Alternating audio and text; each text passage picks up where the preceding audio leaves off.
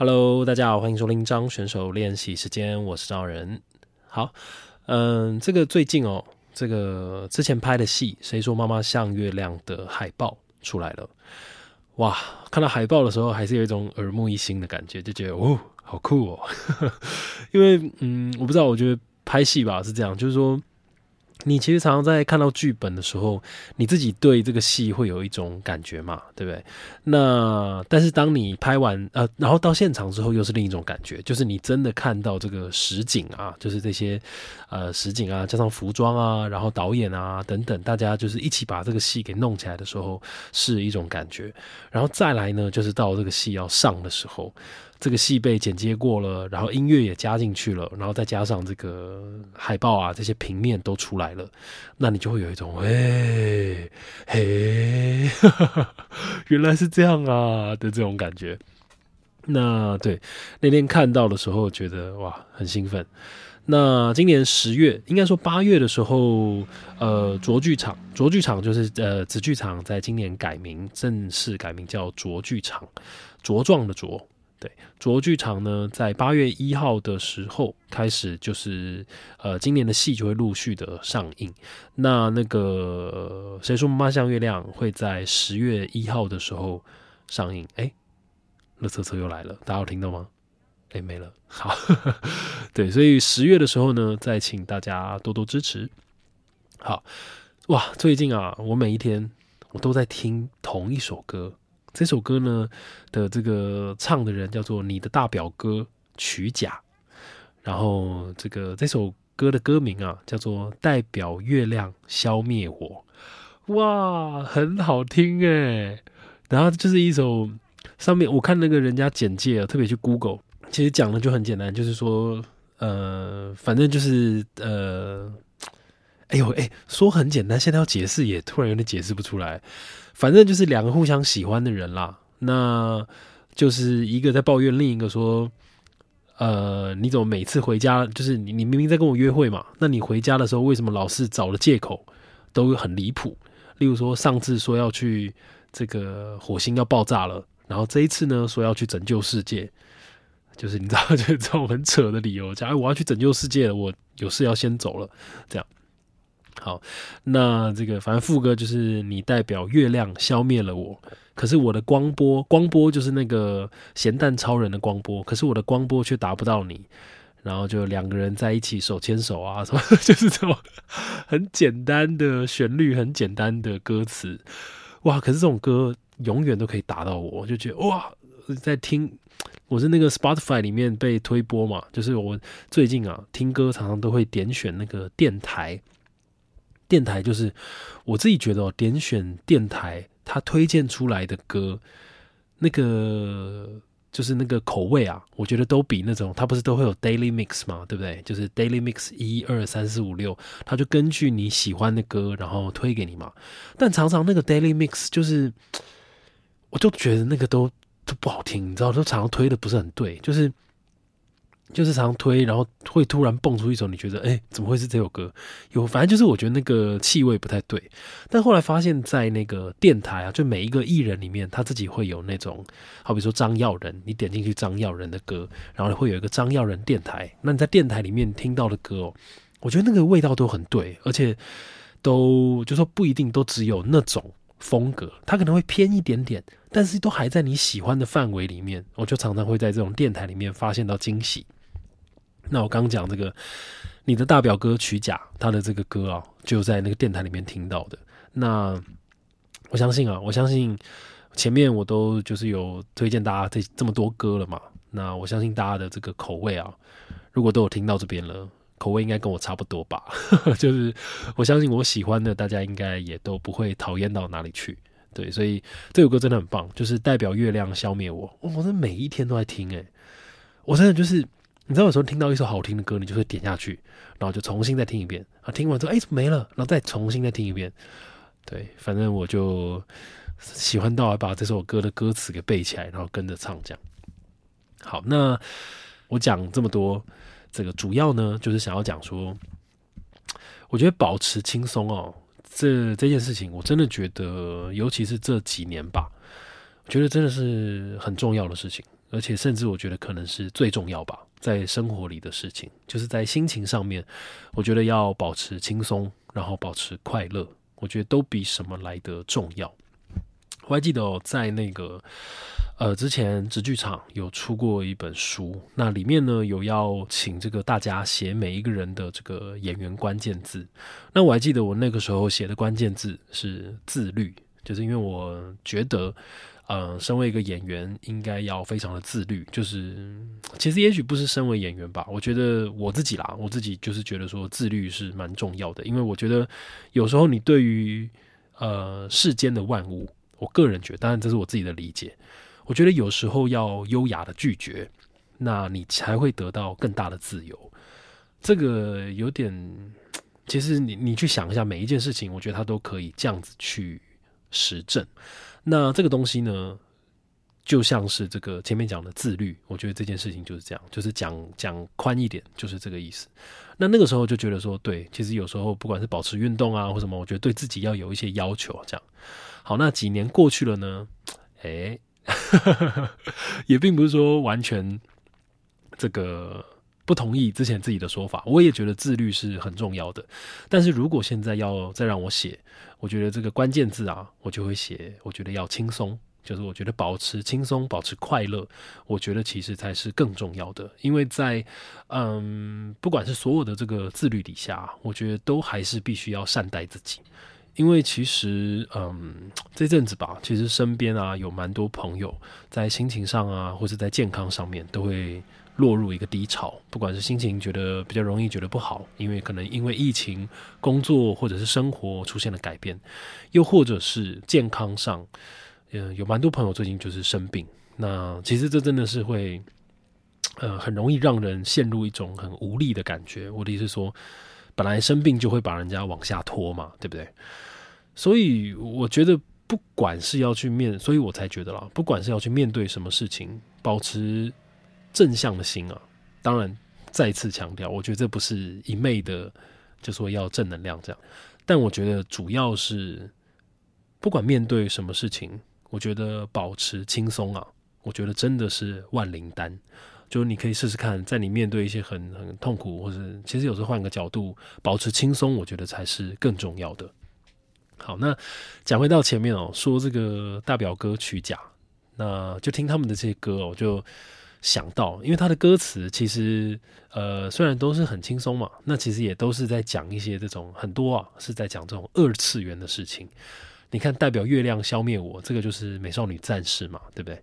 那里面也有讲到这个奥特曼，奥特曼就是这个咸蛋超人。那就呃，突然讲远一点哦，我就突然想到，就是说。我个人觉得哦，小时候不是老师啊，常常都会说什么哦，你要多看书啊，然后你要多看书，你你才会就是怎么样怎么样，就变比较好这样子。但是呢，小时候我印象最深的哦，老师就是最常要强迫我们看的都是那种满满都是字的那种课外书。那如果说你老师叫你多看书，问你有没有看什么课外书，如果你跟他说哦，我看了漫画，或者我看了卡通，通常这个时候就会被骂。对吧？老师就会说：“哦，那个不叫课外书啊，看漫画，那个漫画就是娱乐，那个不是课外书什么的。”哎，你知道吗？小时候我听到这句话的时候，我就觉得，哈，为什么？我就很喜欢看漫画啊，但就不被同意嘛，对不对？但是我长大之后，完全就觉得不对，根本不是这个样子。你知道，你现在懂得思考之后，你就。我我现在反而就会更觉得说，如果今天我当老师，或是我我我绝对会允许我的学生在课外书里面多看漫画，因为现在哦哦，我先讲为什么要讲到漫画，因为我刚刚讲那个二次元嘛，我就是看那个听大表哥曲甲他的那个歌词里面，就让我想到这件事情，就是我觉得来自动漫或是来自这种娱乐啊，不管是电动啊等等，我觉得其实。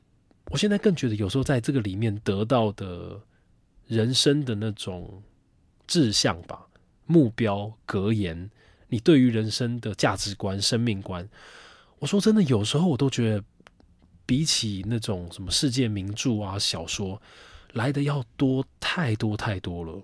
我不知道大家会不会有这种感觉？好比我举一个例子好了，我不是之前有讲过，我家有那个灌篮高手》全集嘛，对不对？我还记得我第一次看完《灌篮高手》全集的时候，哇！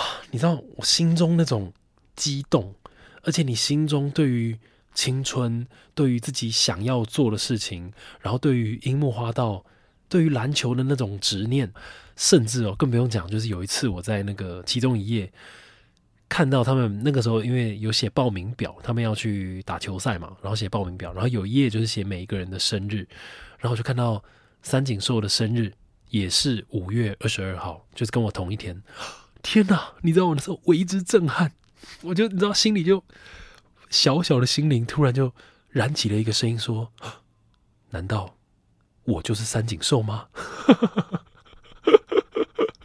神经病！但是你会觉得说，可是我觉得我好像比较樱木花道。然后又有另一个声音跟你说：“不管，那我就是三井寿跟樱木花道，我两个都要。” 反正你就会，呃，在心里啊，你就把自己给对号入座，那你就会，呃，这个三井寿对于事情的那种执念，三井寿对于那个篮筐、对于三分球的那种信念，以及这个樱木花道对于每一件事情保持这种轻松的感觉，但是他又有一种很顽固的那种个性在那个身上，好像这些东西都会默默的影响你。那我甚至后来跟朋友聊到这件事情。嗯，我朋友也完全赞同我的看法。他说他觉得为什么不能看漫画？明明很多在漫画里面得到的那种使命感、那种很热血的感觉，我觉得是比那种课外书来的更多的。那当然，我觉得也并不是说我们现在要去做一个比较哦，什么谁好谁坏，我觉得并不是。但是其实是更想要去替这个漫画以及电动，在这种传统的教育里面，呃，稍微替他们说话。然后替他们喊声一下，就觉得，其实我觉得这种二次元的使命感，有时候我觉得真的对小朋友帮助非常的大。搞不好他可以提前的去找到一种人生的志向，以及他对于很多事情永不放弃的那种使命感，就会来自于他现在在看的漫画，对吧？好。那今天的前面呢，主要就跟大家分享我最近在听的这首歌。那今天的后半呢，要久违的来回复一下大家的留言。好，那虽然说这个说大家，但其实主要是有一个人他的留言哦，我看到之后就觉得哇，好开心哦。那想要特别在节目上面提一下。那主要我先讲这个结论，主要是他讲说，因为这个节目的关系，然后让他接触到，让他知道了这个红鼻子医生，就是之前我有分享过这个马兆奇老师，他们一直在做的一个这个算活动吗？好像也不是活动，它就是一个一直在进行的一个一个活动。嗯，好像现在暂时想不到别的字。好，那我就念一下。因为因为这个红鼻子医生啊，然后进而呃影响了他最近的生活，那真的很棒。好，他叫做这个于山，好，不知道他字是不是这样写。他说小粉丝第一次来留言，他说每一个礼拜最期待的 podcast 之一。一直都很喜欢张选手的分享，从运动、小说、诗词、历史、音乐，到面对生活小小细节的醒思，再透过张选手充满磁性又温暖的声音播送，能够感受到里面细微的情感流动，就很像朋友一般私人谈话的那种亲密感。整体而言，不论是对生理上，他打了一个问号惊叹号，或者是心理上，都是很棒的聆听经验。另外。之所以浮出水面来留言，是想和张选手分享一个小小的喜悦。之前忘记在哪一集听到你提到红鼻子医生，觉得非常有趣又有意义。另外，因为我目前在一家小小的出版社社担任实习，从事网站内容编辑的工作，所以就鼓起勇气跟主管提了红鼻子医生采访的计划，很幸运的过了，然后也非常荣幸的访到了红鼻子。关怀小丑协会的创办人马兆奇老师，在前几天终于把稿子整理完交出去了。总之，在访问以及撰写的过程当中，马兆奇老师对于小丑的表演的阐述，让我有很多的收获跟感触。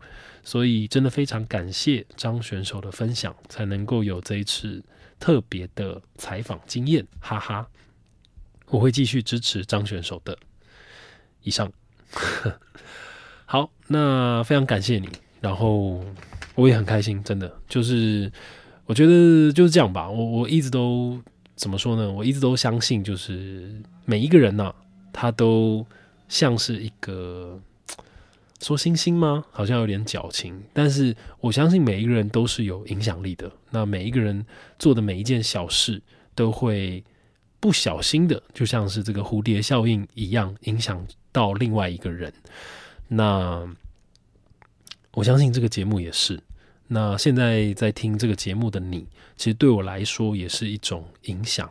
我之前听到忘记是谁吧，有讲说每一个人都一定要有自己的一个支持系统，意思就是说你一定要有一个地方是让你一直能够产生力量的，不管是人也好，事情也好，不管是运动或者是一群朋友。